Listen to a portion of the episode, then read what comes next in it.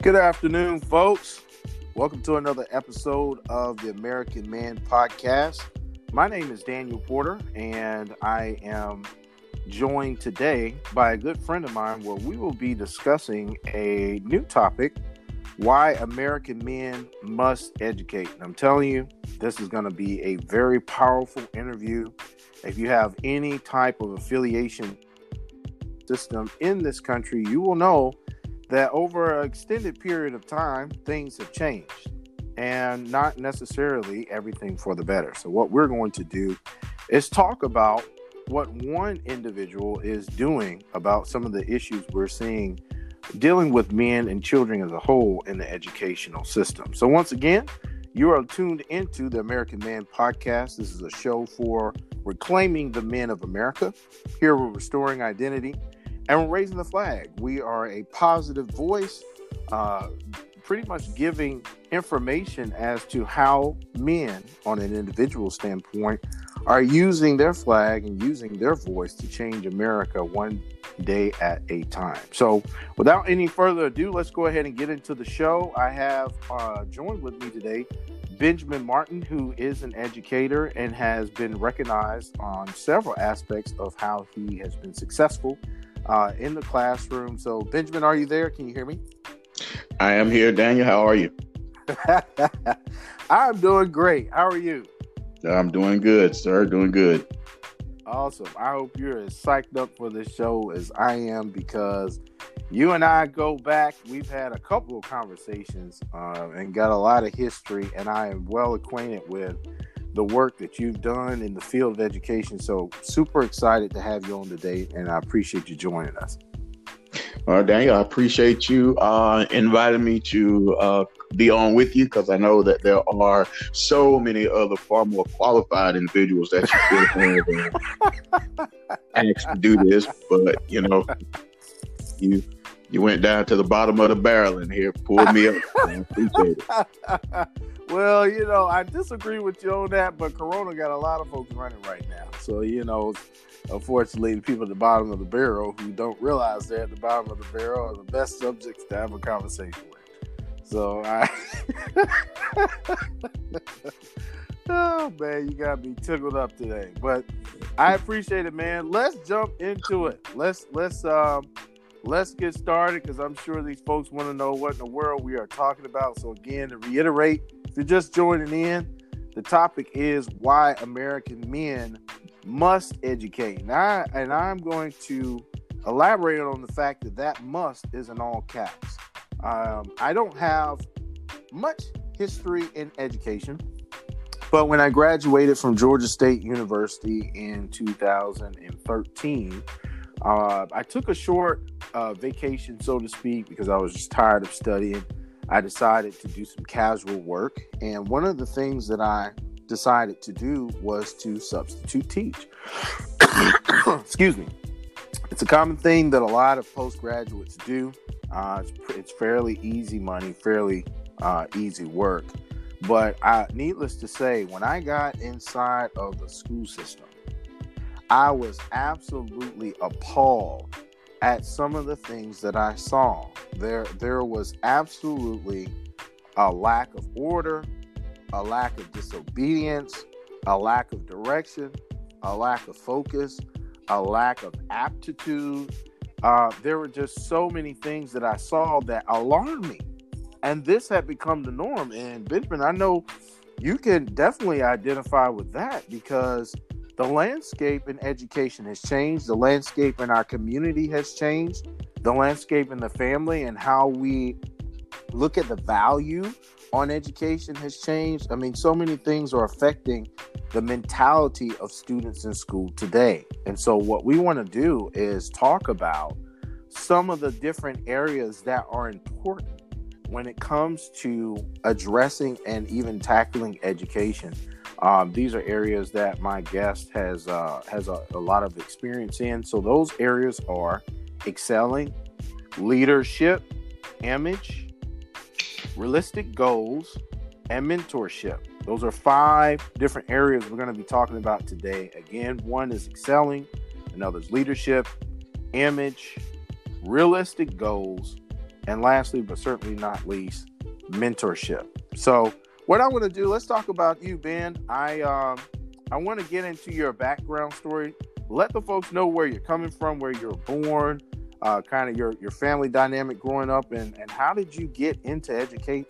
I'm gonna just give the mic over to you and, and let you tell them. Well, I am from the metropolis of Swainsboro, Georgia. pretty big city there, and um, that's huge. Yeah, I um, was um, I've been in education um, for um, roughly 17, 18 years now, and wow. I uh, went to uh, Paine College in Augusta, Georgia, which is a historically okay. awesome. university. Um, chose mm-hmm. to major um, in education. My inspiration came from my fourth grade math teacher, uh, Miss Jeanette mm. Who, um, oh, okay. Who, who was um, who was a very good math teacher, very good teacher in general. She just taught mm. with such passion and and such care, and so it continued um, you know, through high school, motivated by others like uh, Miss Mia Woods, um, who's mm-hmm. my god sister, um, mm-hmm. and her mom pushed me uh, to do to do a lot. So um, education wow. has been education has been has been has been it um, for me. So I'm in the area of social studies. Mm-hmm. Okay. And, um, I've taught in two systems, Richmond County mm-hmm. and in Washington County. Um, most okay. of my time in, in, in Washington County, right? Yeah, Waco. So notoriously known for football, still have a problem with them. But that's all right. Great yeah, school system. Yeah, yeah. Good system, good system. and still a good football team. Still a good football program. And still a good football still team. Good football exactly. Program. Yeah. So why did you get into social studies? Um, I always, always like history. Um, particularly, um, my interest peaked in, um, I think, my tenth grade world history class. And so, hmm, okay. um, you know, from from civics in ninth grade to world history uh, to U.S. history, it was always mm-hmm. uh, interesting, and things have always it's always changing. And to be able to that's right, uh, to be able to relate uh, things now to how they were in the past, it really helps understand the mm-hmm. dynamics mm-hmm. of everything that's kind of that kind of happens in in government mm-hmm. and in the world, um, as far as why wow. different things are how they are, especially when you look at it from an open minded perspective. Mm-hmm. That you know what, I'm glad you actually went there. You you're right in my Kool Aid because uh, as a preface, I was going to inquire of you to just give us your personal opinion in regards to history.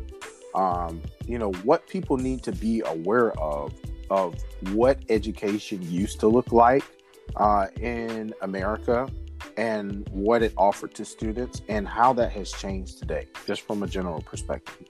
Well, I mean, it's, um, I guess it depends on the side of the coin that you choose to, to look at and believe. Um, of course, everybody hmm. remembers uh, the time of, of segregation uh, when you know blacks and whites were not attending uh, the same schools. Um, the mm, materials and things in the black schools were not up to up to par uh, with, mm-hmm. with, the counterpart. And then you had the integration of schools. You had the integration of schools, and so uh, mm-hmm. with the with the integration of school and full integration, um, it, mm-hmm. it, really just changed the the dynamics, particularly for the African American, as far as how uh, you're educated and um, you know just those those things that are that are expected mm-hmm. so um some people believe mm. that integration was good some people believe that it wasn't um that it wasn't mm. good and basically uh the bottom line is is not about integration or segregation the bottom line is just what the expectation of the of the parent is at home and i think uh the the biggest dynamic is the is the family change and um, mm. there's there's a an, an, older guy that's like a mentor to me, and he always mm. says that you know the foundation in any society is the family, and when you that's right. that family breakdown, then you start to see that uh, affect other areas. You know, it, it, that's right. It affects the school. It affects the church. It affects, um, you know, the community. It affects mm-hmm. everything. Mm-hmm. And so, more than the the change in education or the, how the school system is, it's a lot of change in the in the family dynamic as well. Wow, that's a very important thing that you just mentioned there.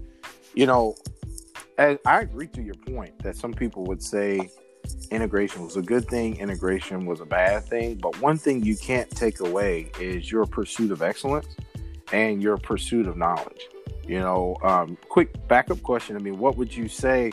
Would you say that because of integration and how America had to grow through that period in order to make sure that uh, the same quality of materials and the same breadth of information was made available to all students. Do you feel like that truly has become the reality today, or as a teacher, do you still do you still see any type of disparity there? Um, I think it it is a reality. It, I mean, there are always there are always some um, di- you know discrepancies or you know some things that need to be fixed. Uh, but for the mm-hmm. most part, for the most part, um, the opportunities are available. Um, it's mm. just the uh, the willingness to pursue and the mm-hmm. uh, desire uh, to take advantage of those opportunities that are that are out there. Um, Absolutely, you know, resources, Absolutely. materials, and things of that nature is there. Um, and and sometimes it's just what what what value um what things we put value on absolutely absolutely that's extremely important you know and and for all of those who are listening we want to reiterate the fact that we like to give things from a christian perspective this this podcast is truly for those who appreciate the roots of america because it's in that perspective that all people are valued, all people are acknowledged, and all people can be encouraged to do their very best. But back to your point, information is available at such a speed today. I, I mean, it's ridiculous. We don't have any excuse as to why we aren't excelling. And to your point, I, I personally, I don't know about you, Ben, but growing up, the library was my favorite place to be absolute favorite. E- even today, it's still my favorite place to be.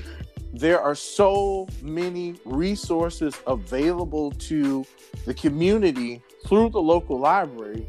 And one of the consistent things I see is, you know, for those who are saying, I don't have this, I don't have that, I don't have this, you know, the, the library is pretty empty, you know, for the most part, even around here. And I know because I'm usually in it all the time. Mm-hmm. You may have kids that come in from you know, when they have the, the toddler times. But most people are not really taking advantage of all of those free resources or the knowledge that is in the libraries. And I'm just using library because that's one of many streams uh, as it relates to information now. But I totally agree with you. It's not the fact that obviously there are gaps in our system, but you can go to any country and you can look at any period of time and see that there were always gaps in education.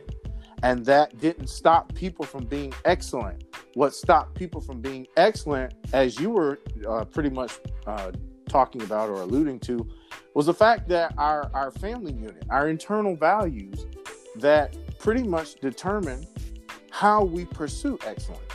And so there's no excuse. And what we want to get mm-hmm. into mm-hmm is talk about your experience and some of the things you saw. So, as we stated, our first uh, our first point that we have here is talking about excelling. So let's just kind of get into that. Uh, what's your definition of excellence? Um, excellence is simply uh, putting forth your best effort to get the um, to get the highest result.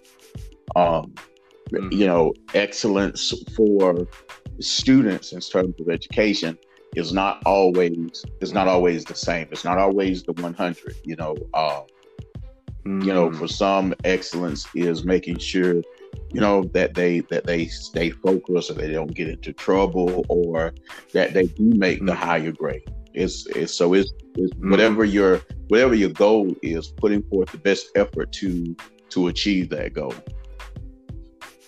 wow okay and as a teacher you know it's it's every person who's ever been successful i would wager has probably had at least one person at least one teacher in school as you stated that just really impacted them because teachers are pretty much raising students to a certain degree. So there's a need for affirmation. You know, they're taking on ideals and and mentalities that teachers are putting into them as far as what excellence looks like. So, I mean, as a teacher and as a male instructor, how are you affirming and and teaching excellence in particular to your male students? and females. Well, you know, the the thing is to challenge all students to be to be the best that they can be, um, and to mm-hmm. to try to do that in a very supportive role, uh, to try to bring out their mm-hmm. their best to help them realize that they do have uh, potential and abilities, uh, no matter what they uh, may have been told, or no matter what they may think and um, to, to mm. pushing them and not let them not let them give up.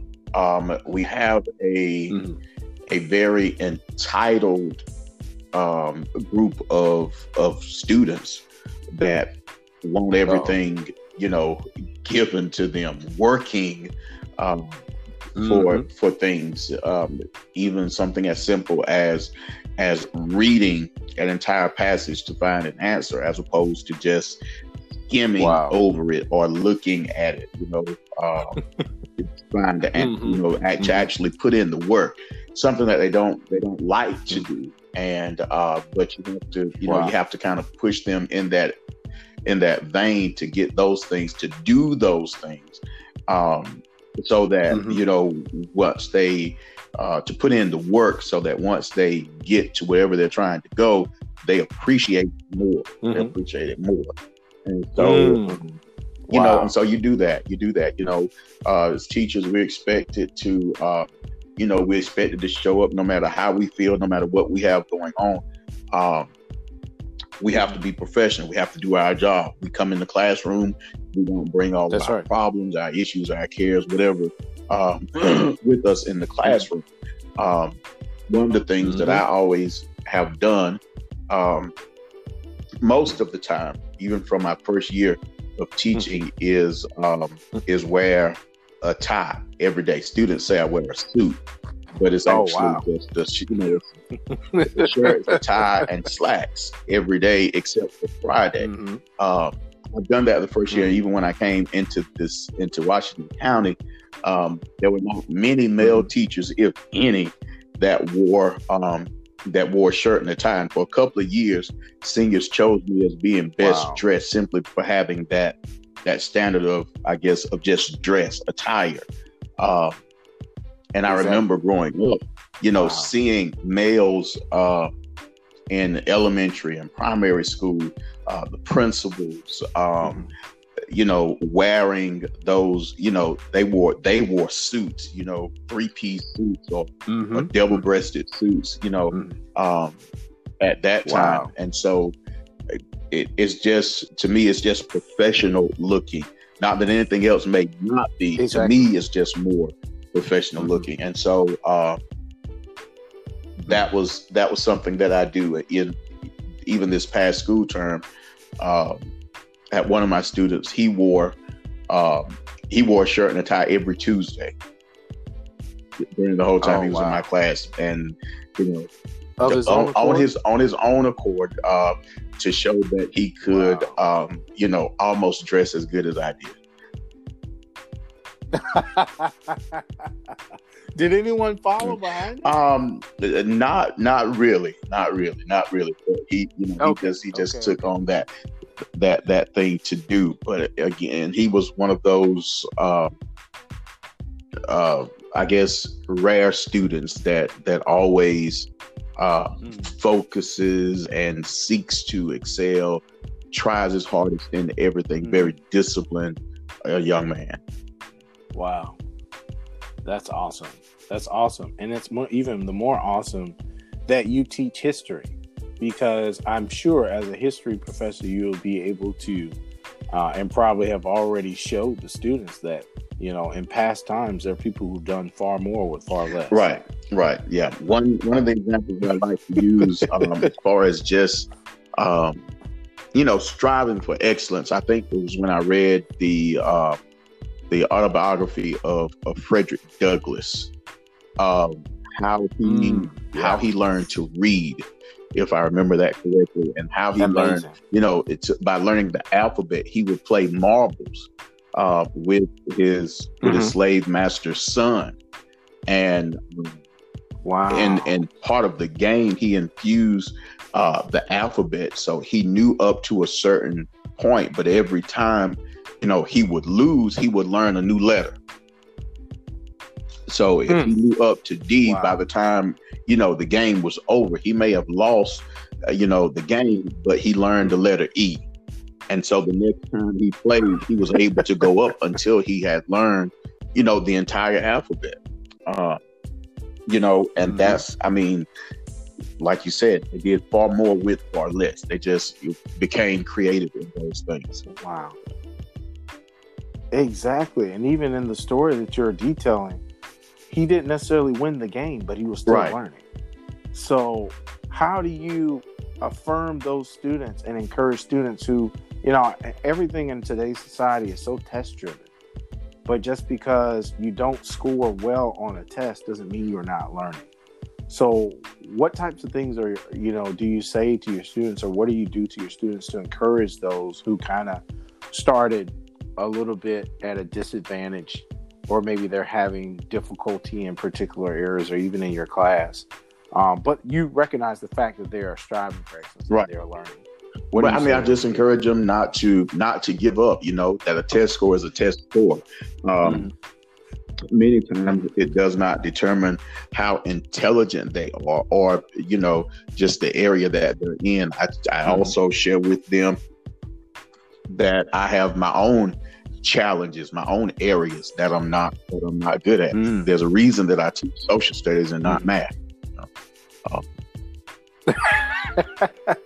exactly. Makes perfect sense.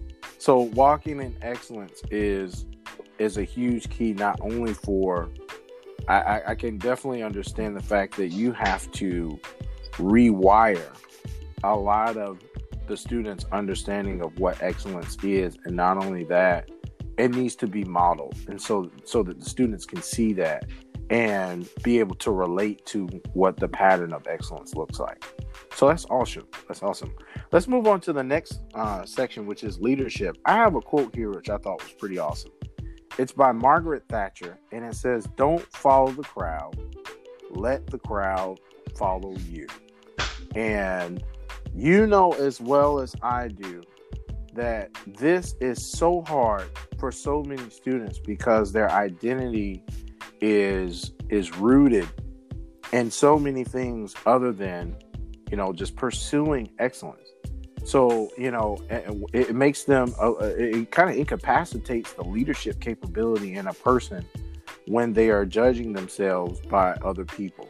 So you know for for you how do you identify those leaders and what are you doing as a as a teacher to steward that leadership gift when you see it? Um, well there are there are students who have who have great potential and um, like you said they don't like to stand out. Blending in has become uh, the the norm.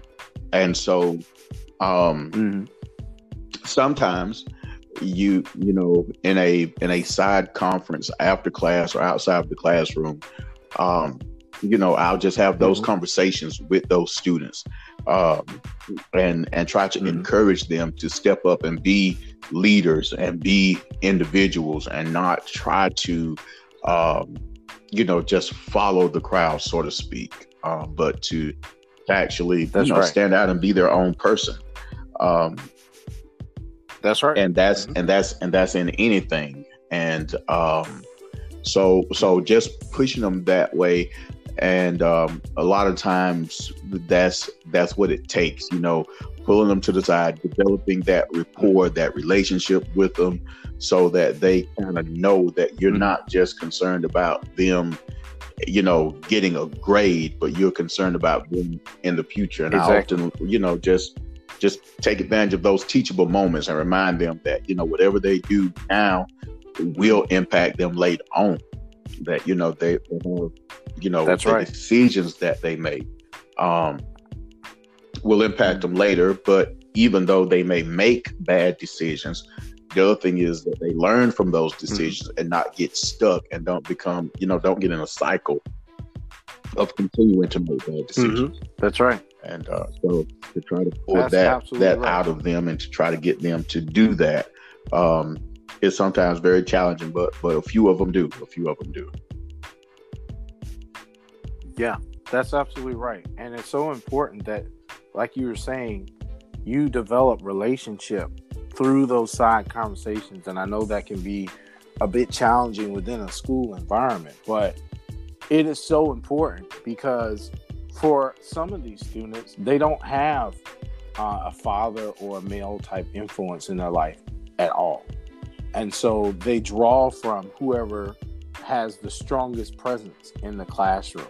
And as we both know, usually that's not that's not always mm-hmm. the best thing, you know. And so when you have a uh, when you have a man who can stand in that position and exert authority in a way that can show leadership, that is extremely necessary. And these kids are looking for examples. I can tell you, my time, my short time, uh, my short time in the school system impacted my life so heavily because I saw I, I didn't even have to say much. You know, we would take breaks and we would go out and the kids would play, but I would have girls who would sit down next to me and just want to be around me and just have conversation. And we would talk about lives. We would talk about life. We would talk about their interests. We would talk about um, their friends. And for some of them, it kind of became a regular thing. I used to have the school system call me and tell me, Mr. Porter, they are the kids are always asking for you because they saw that I genuinely cared and that I was willing to pour into them. And I, I believe it's so important for the kids to see that in men. There are a lot of women who have been on the front lines for a long time and they've been doing great things in the school systems and pretty much uh, holding up holding up the integrity uh, of teaching of teaching itself. But it's just different when you have uh, the presence of a man that's that's operating in leadership in school.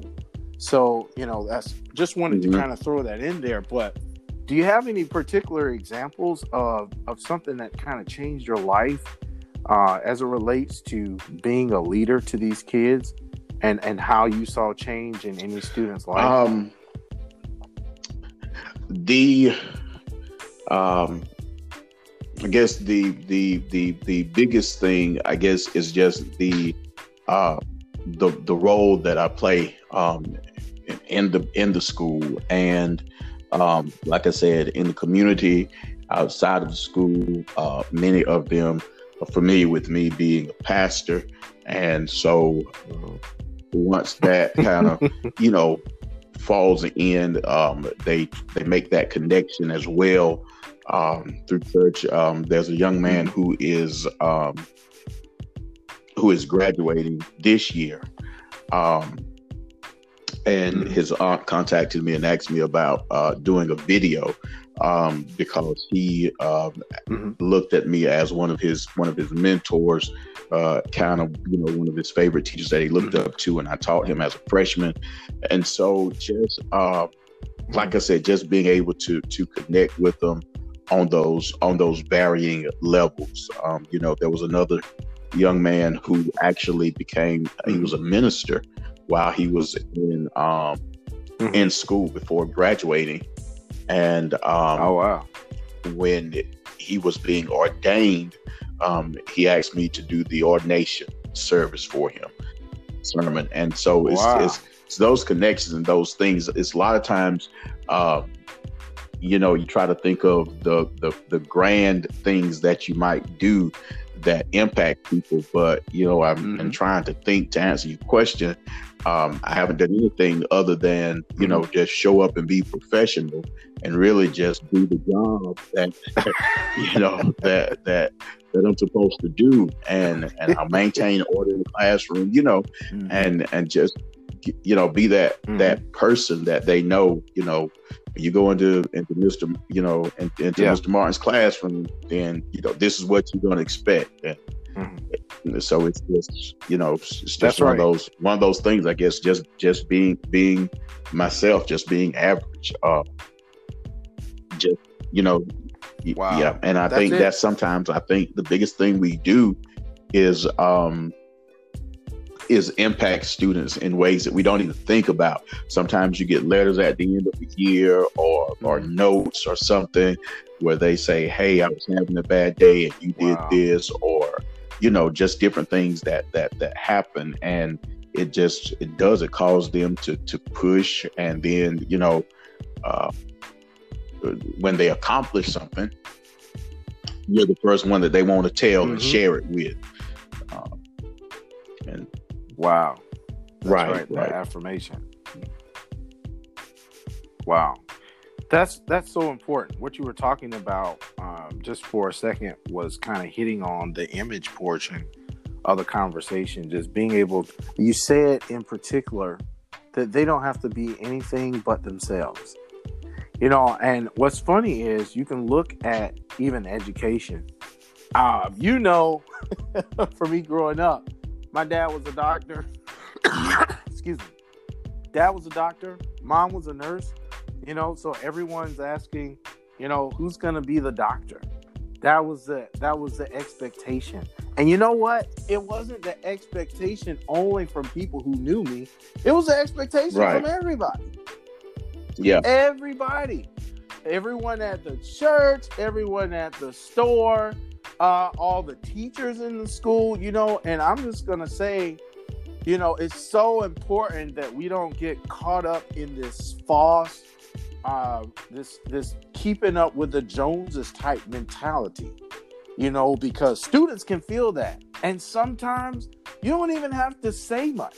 It's it's how Right. you respond to them. You know i had um the expectation was for me to be exactly like my father. And uh, you know not only for those in education but anybody who deals with children or or young people on any capacity it's important that we do exactly what you said which is i need to make sure that i'm not trying to produce a carbon copy out of you because this is what i deem to be important. This is what i value this is what i see as impactful. This is what i see as excellent. Because what you do then is you 100% nullify the gifts and and and and the talents that have been put inside a person to fulfill a specific pur- purpose. And so it can't be about you know i need you to excel in this area because even you know in the school system or uh, in the classroom or whatever this is what we deem as excellent i need to find out specifically who you are and if i understand who you are then I can better help mentor and propel you in the area that you need to be. Because if I don't understand who you are first, I may put something on you that doesn't Right. have anything to do with right. And that's the thing. And most students, you know, most children um, are still, you know, even in high school, trying to find who they are. They they really have no no idea, which is why it's always good to have those positive examples um, to look at, and yet let them Mhm. bring them to ways where they actually think about um, what they're doing, choices that they're making, um, you know, and and what their Mm-hmm. goals are, and to to to keep that in front of them. You know, Yeah. whatever your goal is, whatever your desire is, whatever you plan on doing, you know, later, then you know you got to keep that in Mhm. the in the forefront of your mind. That's right. In the forefront of your mind, 100%. Yeah, we don't want students to become um, Right. unsuccessful. You have students who Right. are are driven, but they are being driven in the wrong direction. You have entire people groups and cultures who literally tell their some parents, some garden, some folks, listen, this is what you're going to be because this is what we deem as important. And it has nothing to do, you know, you got people who are lawyers, not because they care about people, not because they're gifted or skillful in finding out truth. They want to be a lawyer because they think, you know, that's what we do, you know, or people who look like me or come from where I come from, they become lawyers. You have people who become doctors yeah. because of the salary, which is the worst reason to become a yeah. doctor at all. You better know what you're doing and you better want to see people get better. I mean, that's the whole point of becoming a doctor. You have people who want to become teachers because that's all that was available. Or, you know, they're looking to get their right. name in the lights, you know, or or they want to have influence in in in the system, but they don't they don't really have a heart for the kids and what they need. They're not sensitive to them. So it's so very important. I have a quote here. It says, You spent your whole life concentrating on what everyone else thought of you. Would you forget mm-hmm. who you really were? What if the face you showed the world turned out to be a mask with nothing beneath it? And that was by the author Jodi Picoult. This was in mm-hmm. her book, 19 Minutes such a powerful statement because I ran away from mm-hmm. my hometown. It was that bad. I was so sick of the expectation. I wanted to get as wow. far as yeah. as possible to where nobody knew me, so I could forge my own future. I mean, it was mm-hmm. it was that bad. It was. I don't want to deal with any of you guys because you're not giving me permission to be who I feel that mm-hmm. I was born to be. You know, like how important would you say that is? well, a, you got to, um, you know, it, at the end of the day, you got to be satisfied with who you are, and um, students need to. Students really need to know that, and so that's one of the things I constantly remind them of. You know, and that is, you know, yes, uh, you know, mm-hmm. your your parents have, um, you know, this idea of this this plan for you. You know, there there are other people have a plan mm-hmm. for you, but you you know what's what's the plan that you have for yourself? Mm-hmm. What is it that you want to do for your for yourself? Mm-hmm. And um, oddly right. enough, um, I can't remember what the career was, what the instance was, but there was one student um, that I guess battled with that very thing that you were that you were just talking about in terms of mm. this is what the family has always done, and so this is what I'll be doing, even though it's not necessarily what I what I want to do, and so. Um, you know, in in mm-hmm. in one of the classes that um, that I taught a couple years back, uh, we looked at students, you know, trying to find and understand what their what their purpose is of being effective. And we talked about, you know, uh, Maslow's hierarchy mm-hmm. of needs, and um, you know, having mm-hmm. that that that mm-hmm. love and acceptance, and then you know, getting up to that, you know, to that place of self actualization and just um, yeah, you know what they would, you know, what they would need to do for themselves. Um, you know, in, in mm-hmm. terms of doing right. that, you know, so yeah, I agree with that. I mean, and then you have some people who say, let's say someone's listening to what you're saying, whether they be uh, someone in the instructor or guardian position or someone in the student position, says, you know what, I have a revelation and I don't like who I am, but it's so hard, it's impossible to change. I'm sure you've heard that. This is just yeah. the way that I am. You you recognize that you have some negative thinking and you have negative emotions that are empowering that thinking, but they've been sold this is how I am, this is how my daddy was. This is you know, I, I don't understand you know, is is is change a complex thing? Is it simple or complex? And and and and you know, what would you say to someone who has accepted that as the barrier to right. overcoming um, change is, is again it's not it's not complex it's just a matter of what they of, of what the individual wanted uh, to do. Self motivation is is is the Mhm. key thing, and um, for any person Mhm. uh, who you know may think that they are you know using that as a barrier or saying what they they can't do, um, it's just a matter of shifting your mindset.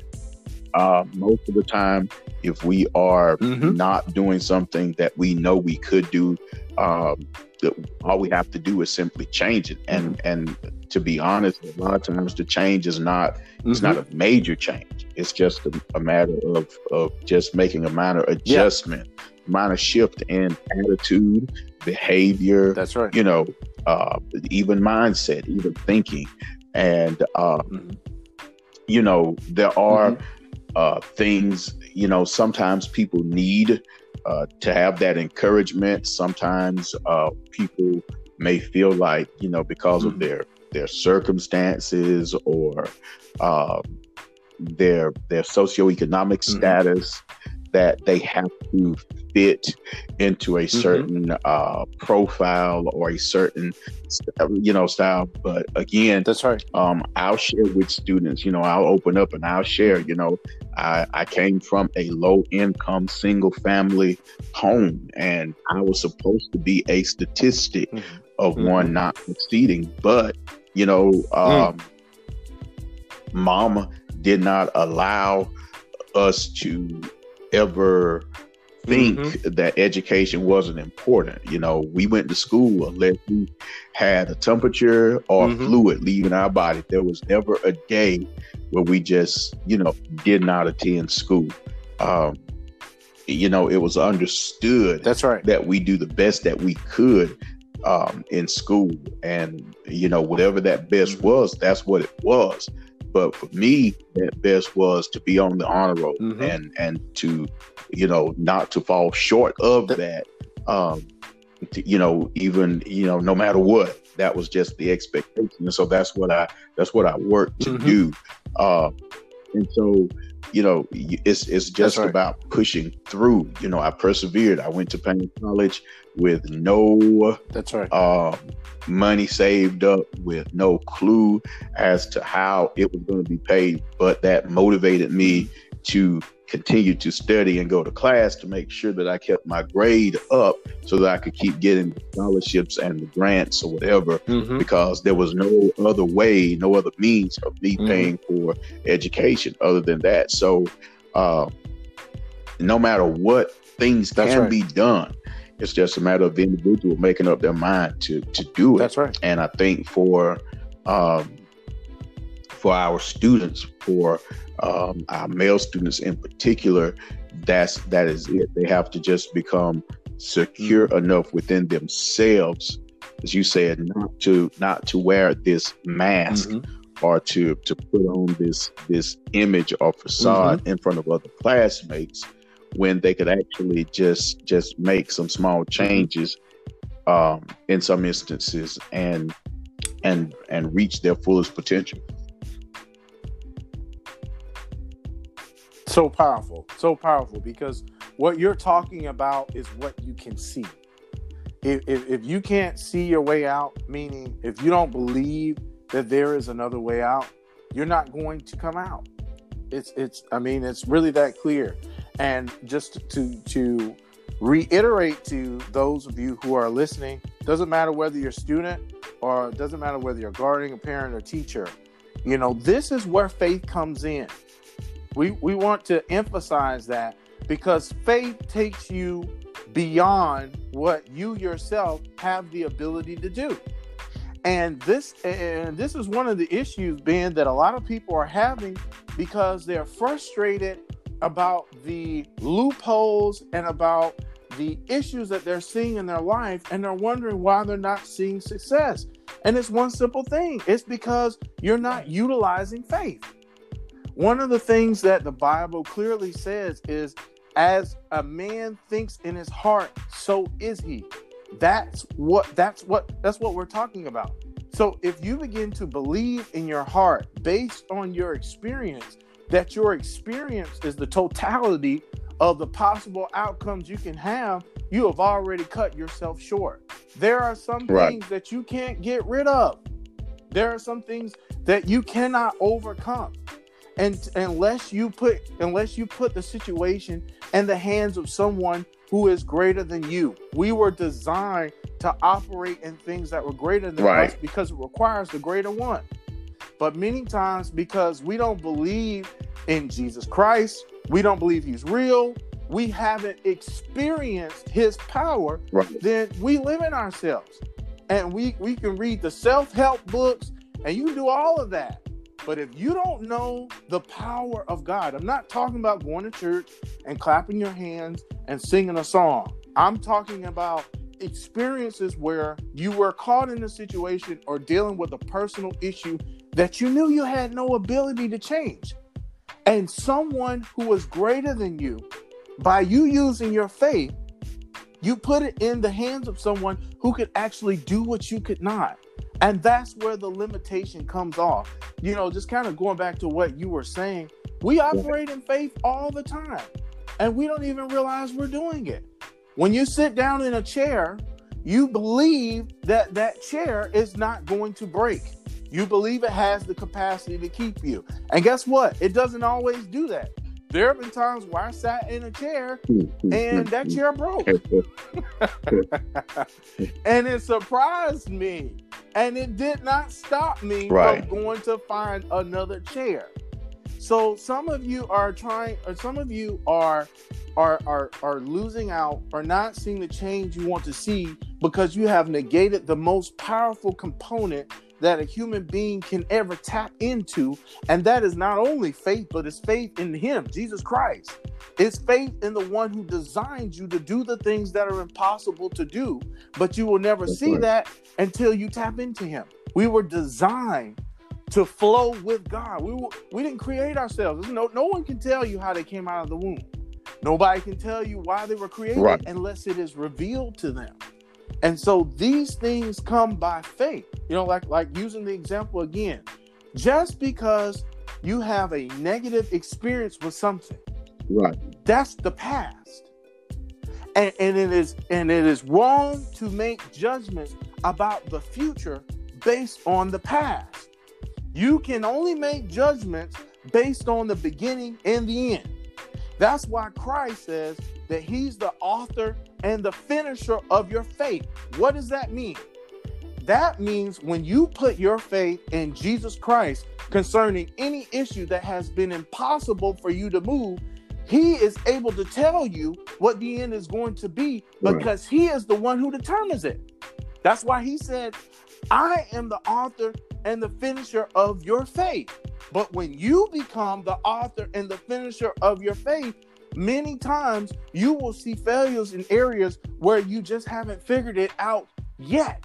But you're not at the end, but you're determining why I must be at the end because I haven't seen success yet. And that is 100% a lie. You are only That's at the right. end when you die. And we have, you're only at the end when you die. That's when you're at the end.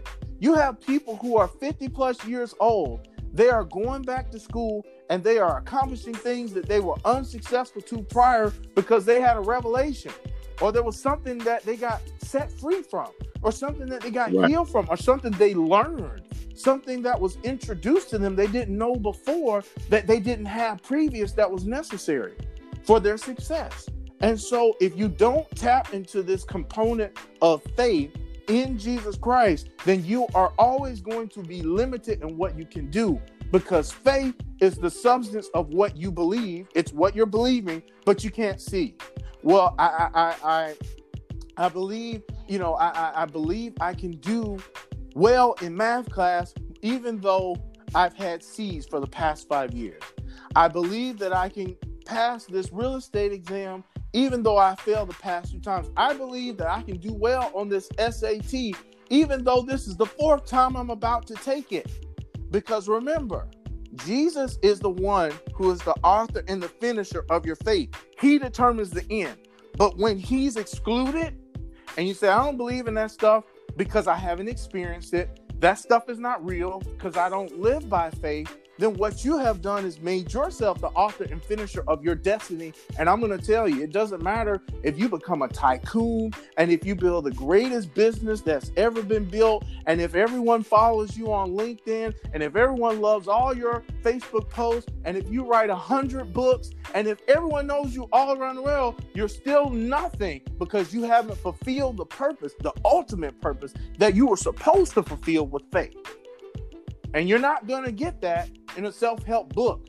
You're only going to get that by seriously seeking Jesus Christ. Just like if you were trying to lose weight and you hit that gym every day and you were running every day and you were seeking after your weight change, that's how you have to pursue faith and that's how you have to pursue Jesus. And we just want to encourage you to do that because if you're trying to accomplish this walk alone, Steve Harvey is a great example. Man, I don't know if you've seen some of uh, the things that he's been speaking lately, but it's so powerful. He came from nothing. He didn't have anything. As yeah. you say, he, he should have been a statistic. And and and now all over television, he's telling people, you need God. Yeah. you need God. And, and, and, to us who are spiritual, being just kind of going spiritual for a minute, you're unspiritual, that's fine. Just hang on. We're gonna make it clear for you. But to those who are spiritual, God is always intervening, even when we can't see it. He's always causing good things to happen because the Bible says that He is He is good, and all good things come from Him. He can't do bad. He can only do good. The negative is caused by Satan, who comes to steal, kill, and destroy. God does not come to steal, kill, and destroy. He comes that you may have life, meaning that whatever you need in life, He can be that. So if you need more intelligence, God can become that. Let me encourage you. I actually worked on a program for uh I, I did I don't know if I told you this, uh, Ben, but I did software sales okay. for the past six years. And I was I was yeah, it's you know it was it was only God that I even got introduced to it because I'm an exercise science major who somehow, you know, got on the phones in uh, in a business environment, and then you know from one deal to another, I got into technology and, and kind of built a career there. But I was working for a top company. Oh, wow. We were actually building their sales force, and they had never done this. Yeah, they had never done this before, right? And so, but for me, I had never sold cloud technology in technology there's so many different avenues you can go into. You could be in technology for 20 years and still haven't tapped uh, another area of technology still be a novice. And so i had never sold cloud systems or cloud backend technology infrastructure as a service software as a service uh, you know application as a i'd never done that before. And so this was all new. And i don't have a computer background. So I'm about to to sell for Google and I don't have a clue. I'm not even abreasted on any of the uh, knowledge base for selling cloud. So we had like maybe two or three months to get ramped up on the information. And when I tell you that when I first started, whoo, I was so intimidated because it was so much knowledge to learn. But I stayed in prayer. And through faith, God literally downloaded to me the language and the understanding I needed to master the stuff. I was blown away oh, wow. by even the words that were coming out of my mouth on the phone. I knew it wasn't me. I knew it wasn't me. There was no way I could understand this stuff because I had I, I it was literally 3 months. God taught me how the cloud worked. And I was able to have conversations with people who could run circles around me. These guys have been in the field for 30 years with CIOs and CEOs, and I was having five or six of these conversations a day. And when I started out, whew, it was some bumbling, stumbling, fumbling, as they say on ESPN. But um, uh, Chris Berman, but man, when I tell you, God strengthened me, and I didn't have the ability to do that before. But because of faith in Him, I was able to do that. So I want to encourage you as a student and also as a teacher do not allow yourself to go your entire life and completely conk out on the fact that God created you to do supernatural things that you cannot do alone. And don't allow the spirit of dis, uh, of unbelief and pride to keep you from trying to do things by yourself because you weren't created. You first of all, you were created. The fact that we were all created means that we have a purpose that wasn't that didn't come from ourselves. It came from somebody else who has tools and powers and abilities uh, to be able to assist us and create in, in accomplishing the purposes that we were created for. And so, if we don't acknowledge that, especially in the school system, because systems are designed in a particular way that excludes authenticity and individuality. It's not designed for you as a person, it's designed for a conglomerate. And many times it's designed by somebody who, you know, is completely removed from what students actually need to know to live in today's world. You know, that's a whole nother conversation. But just we just want to encourage you, tap into the power of faith. If you don't know what that is, and even if you don't believe in it, just because you don't believe in something doesn't mean it isn't real. It just means it hasn't been made real to you. It means it's something that you must discover. And so we're encouraging you to do that. Uh, ben, you got any comment?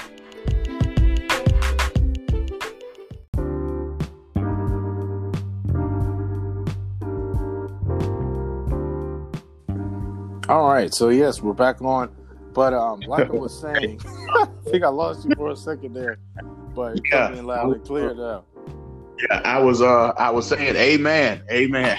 but yes, uh Ben, go ahead and comment. We're talking about faith as it pertains to well, being able to achieve change. Well, I mean that's the that's the thing, and I think um, as you were talking, I was going to say that one of the, um, I guess, the key components or aspects that um, that we had growing up was church. You know, mm-hmm. I mean. I know you know, faith does not necessarily mean church, but mm. if we're going to talk religion, you know, or, or mm. talk Christianity, uh, mm-hmm. You know, faith comes by hearing. That's it. And by the word of God. And so mm-hmm. that's what we, you know, that's all we heard. That was the mm-hmm. that was the thing that was instilled in us uh, from Sunday school to Bible study.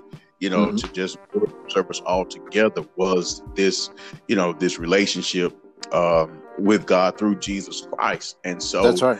Uh, what I find is that there are uh, students who, um, you know, they, you know, of course, have a thousand questions when they find out you, that you are a preacher. Uh, yeah, different stuff, and you know, you can't, you know, you can't discuss certain things, but. Mm-hmm.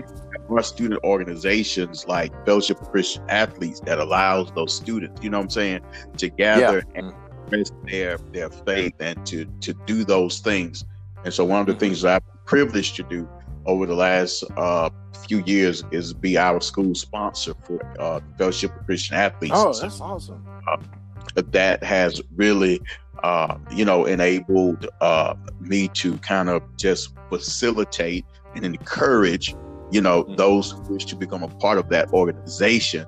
Um, mm-hmm. You know, to to be um, firm in what they believe and you know let mm-hmm. their faith guide them through um, mm-hmm. you know various situations, even as it relates to, uh, you know, their sports, but not just sports, but through life mm-hmm. in general.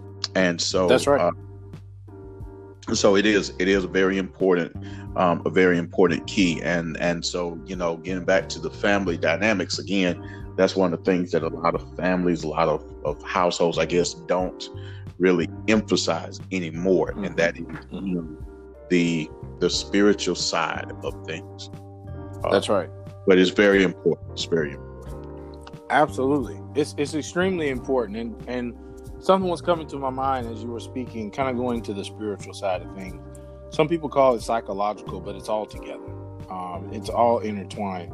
We have to be very careful um, as people of authority for fathers and for teachers and coaches and whatnot, whatever position you have been given, um, to make sure you're you're you're watchful over the things that you speak over your kids. You know, I can't tell you how many people, you know, Michael Phelps, um, you know, you got people like Ray Lewis. I mean, there's there's all kind of folks who who have commented or hinted to the fact that they had someone to tell them, you're just gonna be bad You know, you're just to be this. Uh, you're never going to be that. Uh, you're always angry. You're always this. You're such a troublemaker. You know, people don't realize that you have power in the words that you speak. And if you're given a position of authority, uh, it's important to note that not only the good stuff is being ingested by the people, the students that you're speaking to, you know, the bad stuff is too. So, you know, going back to the point you were saying earlier, we need to make sure that whatever reservations you have about a student who's challenged, make sure you're not judging them before the time. You know, unless you understand their family dynamic or, or what's causing them to be the way they are, you need to make sure that you're quiet on those things when it comes to that student because what you don't realize is you can make a pronouncement over a child and you think that that child is not being hindered or affected but really you just cursed them. You just spoke something over them that as we say in christian circles god did not speak over them you know god calls us overcomers. He calls us more than conquerors. He loved us even while we was acting crazy. And you have a, a lot of practical thinkers out there who because they're so practical they aren't sensitive to this fact. And you can actually inhibit a student because maybe you're treating them a certain way. You have inner thoughts and emotions and judgments towards them. Maybe you're not saying anything but that doesn't mean they can't sense it. I mean i had teachers who i knew they couldn't stand my guts and they never said a word about it but i i could feel it coming from them because mm-hmm. we are spirit beings and we sense these things. You know, we are affected. We we have senses, and all of them aren't natural. Some of you, that's how you can walk in a room and just know uh, these people aren't my friends. you know, it's something that you're it's something that you're sensing, and so we have to be careful to make sure that we're speaking life over people and we're not judging our students because as a matter of fact uh, ben i saw a video on facebook the other day and uh-huh. it just really blew it blew me away. It was a it was a Caucasian lady who was very frustrated at her student board because they were blocking funding that was needed for some of the lower end students in their school. And she was arguing about the fact that there was racism and there was pride and you know just uh, things that were keeping them from sacrificing their own interest for for certain for implementing certain programs and resources for students who actually needed it the most. And one of the things she said was, you know, I got a call this morning, and I had a, a, a student, a female student, who, you know, her grades just completely tanked. She was a great student, uh, but her grades tanked. You know, she became withdrawn. They didn't, they didn't, they couldn't understand what was going on with her. Come to find out that uh, her next door neighbor had been raping her every day for a couple weeks. Oh wow! Or uh, yeah, like over a fifty-year-old male was doing this. Another young kid, ten years old, young boy, don't know what's going on. He, I, all of a sudden, he starts fighting everyone. He's angry. Um, he's always in trouble. He can't figure it out. And if you're carnal, or that means if you're only naturally minded and only looking at what they're doing and not why, uh, then you're going to miss out on the it factor. And the it factor for him was, you know, he had a cousin who was raping him. You oh, know, oh, wow. and have been doing so for a while. So this is what we're talking about. Like, you know, these this is the reality of certain things that go on in our communities that if we're not careful, we can miss it and we can misjudge a student and it can completely derail them from becoming what they're they're supposed to be. So just an encouragement.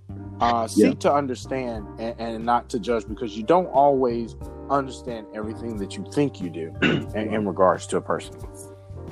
And students come into the classroom with a lot of things. Um, you know, as you were talking, an incident happened where one teacher, he was a colleague of mine, he um, was was just speaking to um, a group of of students, and one student in particular, um, he told, you know, he asked her about, you know, just mm-hmm. what her plans were, um, mm-hmm. different things like that. And he told her, you know, she was very smart and, you know, she could, you know, mm-hmm. probably do whatever it was that she wanted mm-hmm. to do, um, not mm-hmm. knowing until at the end of the year, she wrote him a letter. As I, I mentioned earlier, you know, we get those mm. letters. He was just being himself, yeah. you know, got a letter mm-hmm. and uh, she uh, in the letter recalled that conversation to him, in the letter that she wrote to him, and um, said to him that what he did not know was that she had such a bad experience at home before coming Mm. to school or whatever that um, she was actually going to she had actually decided to commit suicide Oh But- no! because of the conversation that he Wow. her.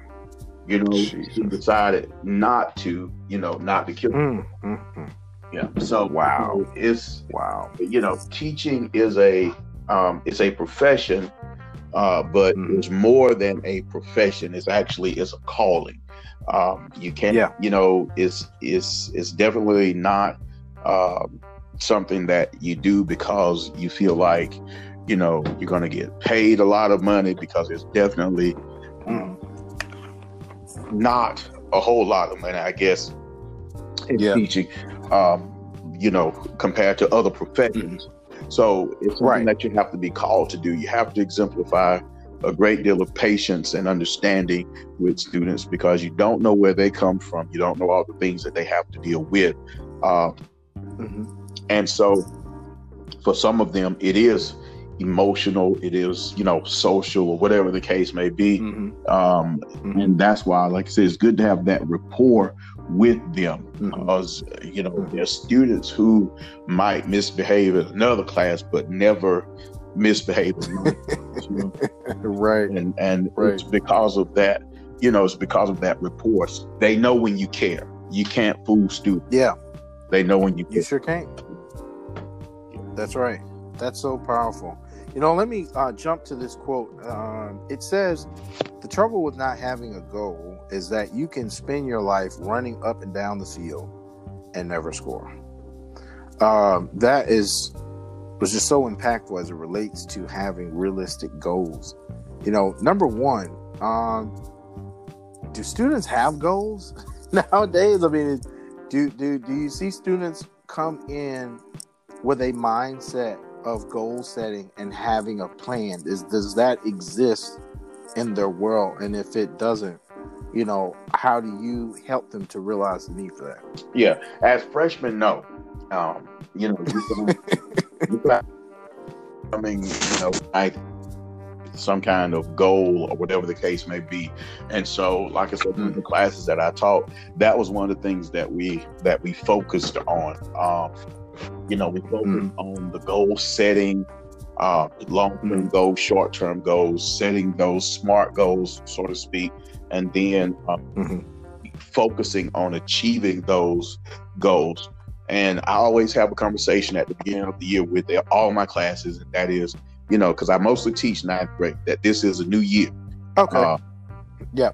and I even have it when I teach 10th graders, you know, or 11th graders. In the beginning of every year, this is a new year. It doesn't matter what happened last year. It doesn't matter, you know, even if I taught you last year, we, you know, had some Mhm. issues as far as your behavior or you found things difficult. This is a new year. So new year, new opportunities, you know, so you do, you set those goals. What is it that you want to achieve? What is it that you want to get, obtain? and and then let's Mhm. focus on those things and let's work on them. For some students, a general conversation works. For some, you have to, you know, again, have some of those those sidebar conversations with them Mm, and you know Mm. focus them on setting some goals and then yeah. uh, reminding them of the conversations and what they need to do Mhm. to to achieve those goals. Um, and so that's the that's the thing that, but like I said, it doesn't become concrete in the minds of them until they get to a certain level of maturity.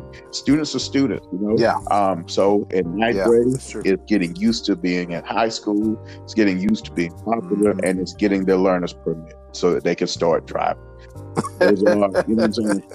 Those are things that they're Right. focused on. So you really have to, you know, tailor their thinking towards education and a bigger future, even in terms Mm. of finishing in four years. And if they want to become, Wow. if they want to be an honor graduate, if they want to be valedictorian or salutatorian, if they Mhm. want the scholarships and things like that, all that starts, you know, Mhm. that first day of their ninth grade year. And so to make that speech and to give them that kind, you know, to try to show them that perspective, uh, is is how I try to help them, you know, I guess center a Yeah. goal and stay focused on that goal because you know that GPA calculates every year, and I remind them, you know, I mean, I, just, I tell them it's hard, it's it's it's hard to come up the hill. You know what I'm saying? When you're already at That's top, it. you know, it's it's easier to work That's hard right. in the beginning so that you don't have to do so much in the end. That's right. That's right. You know, that's so important. And I think um, for students to really understand outside of their experience, they got to get out. You know, one of the one of the most uh, powerful experiences I ever had. I you know you know I used to sing a lot, so we did a lot of uh, what they call Georgia Music as Educators Association. I did Allstate, and that allowed me to get connected with a group of individuals who like some of the songs that I like. But what I found was I had a lot of common ground with these kids. And fortunately, because of my parents and my upbringing, I had goals and I understood um, that there was a reality outside of school because I was constantly reminded of that.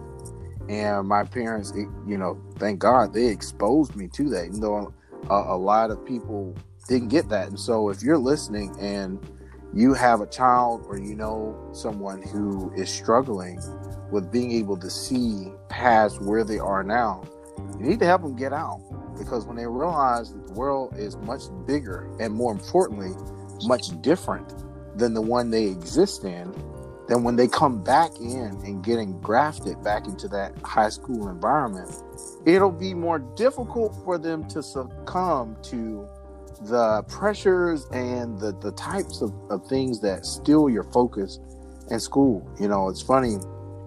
Um, it, it's just it's just very important that they get out and that they get exposed to other things because the Bible says that you shall know the truth and that the truth shall make you free. In other words, when you understand uh, with with your own eyes that there are that there are people who are different than you that who are accomplishing things that there are folks in high school and even in middle school who have companies i just watched shark tank the other day and i saw a girl who was in high school she had her own company man i mean it was like she sold uh either it was like soccer or badminton equipment and she she had she was making over a hundred thousand dollars with her business Wow. Yeah. in high school. Yeah. I mean, she's a kid. Now, now here's the and here's the thing. You may say, well, you know, we don't have that kind of money. No, but you can get the vision Yeah. and you can begin to work on the goals. I'm not saying you need to, you know, start a company, but what I am saying is the exposure is there, whether you're able to start in the same place as somebody else is or not. That's extremely important to to make sure that no matter where a child starts, because it's not about where you start, it's about what you become Right. and what you produce when you get there. You know, you, you, got people who are or making you look bad because you started out in a low place in society and you didn't get somewhere as quick as somebody else got. But I'm telling you, it doesn't matter how much money you have. Your money doesn't go to the grave with you. Don't it doesn't matter how quickly you get somewhere. It's the type of person you become when you're there and what type of impact you're making for other people Right. you know so don't feel down less than or depressed if you are starting in a lower place or if your children are starting in a lower place from a financial and educational resource perspective because you can get the knowledge today. And it may take a little longer to build but the point is is that you're exposed and that your children are exposed. And if you are a student that you are exposed. Because i thought i was crazy. I was surrounded in an environment where i was told by my parents that i needed to achieve and i saw them achieve and i was hated and ridiculed and persecuted for being an achiever and for the longest i just wondered what was wrong with me i just you know it was very difficult i chased after the popular circle Yeah. because that's what was exalted in my culture. And if you are listening and you're a student or you know someone's a student, you need to give this to them. Because they need to understand that unfortunately a lot of people allow their immediate environments to shape their immediate culture to shape how they think because you think you're not you you don't have the revelation that there's other cultures aside from the one you're currently ingrained in. And when I came back to my school after talking with people, they liked the things I liked. They were achieving in school. They had plans. They were going to do great things. And I was like, oh, okay. It's not me, it's my culture. It's the mode of thinking and the environment that I currently exist in. When I came back to school, I had a completely different mentality. And I was like, y'all can do whatever you want to do. You can attaboy each other, you can sleep around, you can suck on your test, you can do whatever. I'm going to get my grades and I'm going to plan. Because now I have the revelation that when I walk across that stage, nothing else matters. Right. Nothing else matters. Nothing matters. The only thing that matters is what did you do to get yourself prepared for what is coming after school, after high school, because there is life after high school. Right. You know, it it doesn't matter. And if and if and if high school students in particular can get or even earlier, if if you can get that revelation as a student that there is more to life than what you're currently experiencing in your friends and your Instagram posts and in your uh, cheerleading events and games and all of that, then it'll help you have the right perspective, even in an environment where it's not currently appreciated. Right, right, and that's and that's that's it. You know, um, I think, um, like I said, having goals uh, is is a great thing, and I think, like you said, even mm-hmm. looking at um, what other people are doing, but you know, being realistic about your own goals, saying, you know, I may I may not be doing this, but at least I can do that. Um, it's certainly, mm-hmm. you know, it's certainly beneficial as long as you're trying to do something. Um, I think, um, yeah, you know, people exactly. pursue people pursue passion.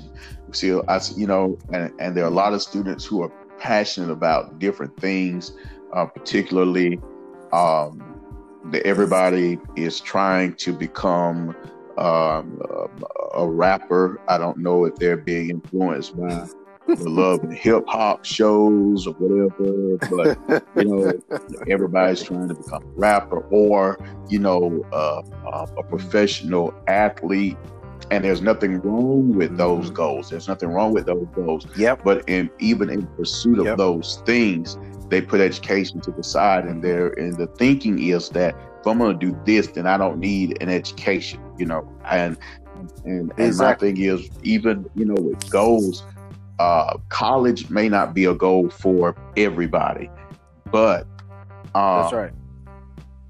Some type of of skill learning, you know, whether it's welding or mm-hmm. truck driving or being an electrician, mm-hmm. you know, different things like mm-hmm. that are also just as important as becoming lawyers and doctors or teachers, whatever exactly. the thing is. And so uh, I think that that one of the things that we have to do in education is really emphasize that more. And um, you know, when I was in school, they had the vocational track or whatever they called it at that time mm-hmm. for those mm-hmm. students that yeah. were not, you know, they knew they were not going to college. And some kind of way we mm-hmm. shifted mm-hmm. from that. And I guess to say, oh, we're saying that these children aren't going to college, we're limiting them in some kind of way. Let's take away the vocational track and put everybody on the on the college, you know, track or whatever the yep. case may be. But that's in reality, that's not that's not the case. Even not even the vocational school or the mm-hmm. tech schools, military is a career mm-hmm. for some people. And so that's right. We have to yep. keep our children abreast of all of these options and different things that they have so that as they set goals, mm-hmm. they can find whatever works best for them. I have a classmate, he went into the yeah. Marines and he's already retired. Mm-hmm. He's put in 20 years. Wow. He's put in 20 years. Wow. He's retired from the military. All of those military benefits and everything. I've wow. still got to go another 13 years before I hit retirement. Know? Oh man. you know, he's 40 and he's retired. You know, that's like unheard of. But wow. I mean, you know, you choose yeah. the paths. You choose the paths that that, that work best for you. I definitely was not a military man. Definitely was not. Me neither. My grandfather was in the in, in the in the war, and um, they approached my father, and I, t- I told him, I said, "Look, man, you know, I know what is really gonna happen. You can tell me everything you want, but I'm not gonna be one of the ones scrubbing the toilets and getting screamed at and running around. That's just not for me. But I'm grateful for all of those who are in the military because it's needed. And, and so, like you're saying, it takes it takes a it takes a, a, a variety of people to run a country. You know, everyone's not going to be an athlete. Everyone's not going to be a doctor. You need I need someone to be able to to have a tree removal service. I need people who sell toilets. I need people who fix cars. You know, I need some folks who can provide tools and equipment for when I want to garden. So, you know, those things are important. I agree with you 100%.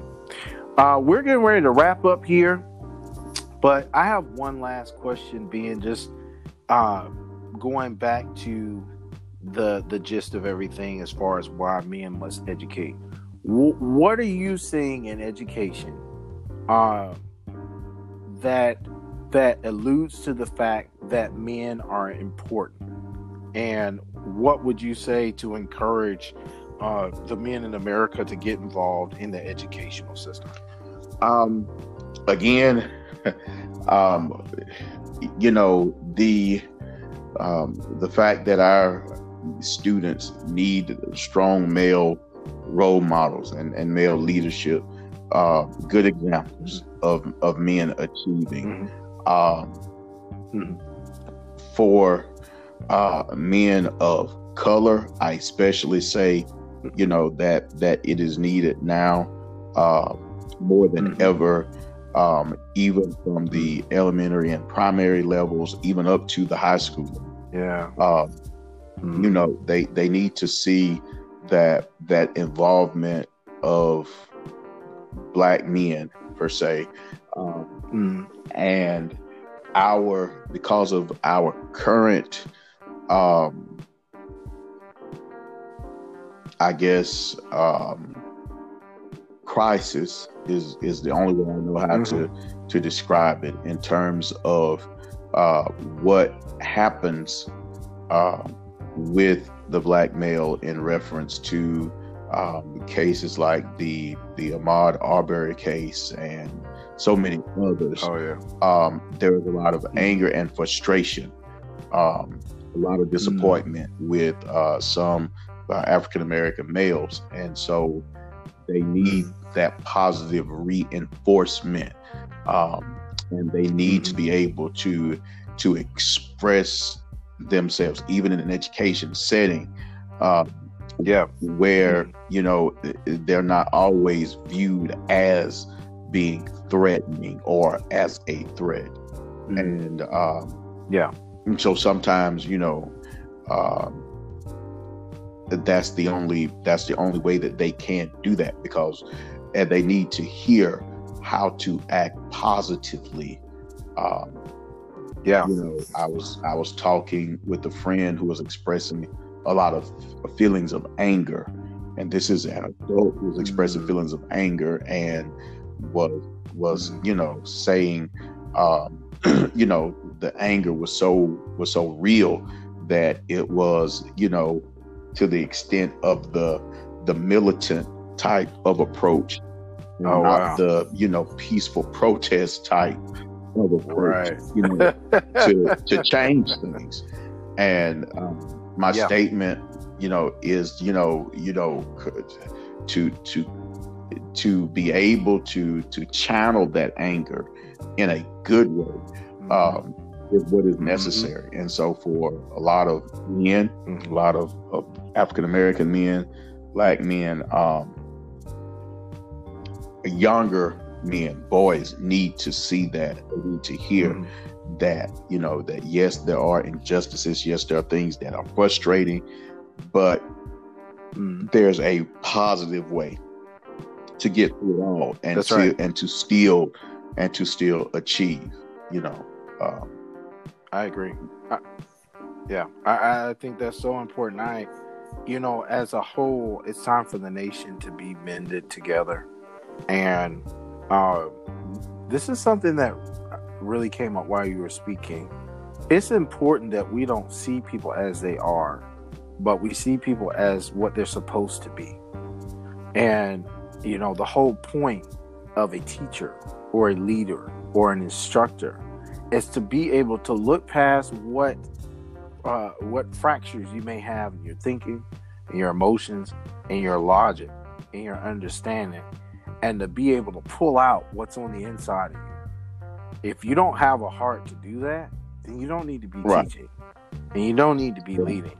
And it, and, and I mean, we got to start at the core. You know, kind of like what I was telling you about what the Caucasian lady said in regards to the school system. You know, we need all types of people. We need people who just care about people. We need men who just care about Americans. You know, like the the name of the show is American Man Podcast. When you look at another man, do you see that as an American, or do you see that as a Hispanic man? Do you see that as a black man, a white man? Do you see it as an Indian man, or do you just see it as your fellow Mhm. brother? You know, and, and and we need people who have the revelation. There ain't no difference between me and you, except how we look, how we think. That's it. That's that's the only difference. We we all have DNA. We all have blood and hair. We all have sweat and emotions. We all need water. We all need food. And all the other differences that we make are just our arrogance trying to create separation because of insecurity. And it's time out for that. We need men to step up. I'm telling you, what I saw is is a generation that's void of leadership. And there's something God has given men the ability to lead, to build, and to establish and have dominion. And when that is not present, it's a real Right. problem. We need men at home as teachers. We need men in organizations as teachers. We need men in schools as teachers. And I'll tell you something else. I was having a conversation with family the other day. It's not going to be good enough for us to sit around and talk about what's wrong. And it's also not going to be good enough for us to sit around and become just as hateful as the ones that spewing the Right. hate. Once again, you know, you're going to have to have faith to go beyond your emotions because our emotions will lead us into a bunch Right. of trash. You know, I mean, you got, you got people who will play tick for tack. You kill one of ours, we're gonna kill one Right, of yours. You know, or you you build your own company, we're gonna build our own company. No, we don't need that. You know, we need you know we need people who I, I and I'm calling on every male in any leadership authority, and no matter what circle you are, walk in integrity, and and think and love goes beyond you. It, it goes to the person who needs it. You know, so if you're not holding your community accountable, and if you're not seeing people as Americans, but you're seeing them for the individual differences that we have created and and and have uh, used as a mode of separation, then I, you're not a true American. Right. Because true American, you're not a true American. A true American is a person who says, "You are my fellow countrymen." And regardless of the differences we have, there's a lot more that we have to share if we're willing to figure it out. And that's how I choose to see you. And I'm going to help you. I had a neighbor telling you, me and my wife, uh, we we live in Atlanta, had the best neighbors ever, and they all look different than me. I mean, I we we we're a black couple, and we have kids, and our next door neighbors were a Caucasian couple. They had beautiful kids, and we all played together. Our kids played together. We talked. The guy was a mechanic. You know, my car went down. He helped me get parts and didn't charge me for it because he was in the mechanics. I mean, you know, uh, my other neighbor, she was an older lady, Caucasian lady. You know, when we first came to the neighborhood, we didn't have a lawnmower, but she Mhm. would cut grass, and we didn't even ask. And she would put the trash out at the road just because she saw it needed Right. to be done. I mean, I was learning things from these people. Like, man, these neighbors are off the chain. Like, because they saw me as an American, they didn't see me as a, a black man. You know, black, white, yellow, it doesn't matter. The whole point is that you're being a leader to all peoples. And if you're discriminating, then you're not a real leader and you're not an American. You're just in it for yourself. And so we're encouraging everyone, especially the men, to step up because we've been given the mantle of leadership. And the school system in particular needs students because what people don't understand is, you know, the murderers, uh, you know, the rapists, you know, the evil politicians, you know, all that stuff is being developed in school. I think mm-hmm. we forget that. Like, do people not realize that all these people started out being taught by somebody? Right. Yeah. Like that, like that's huge.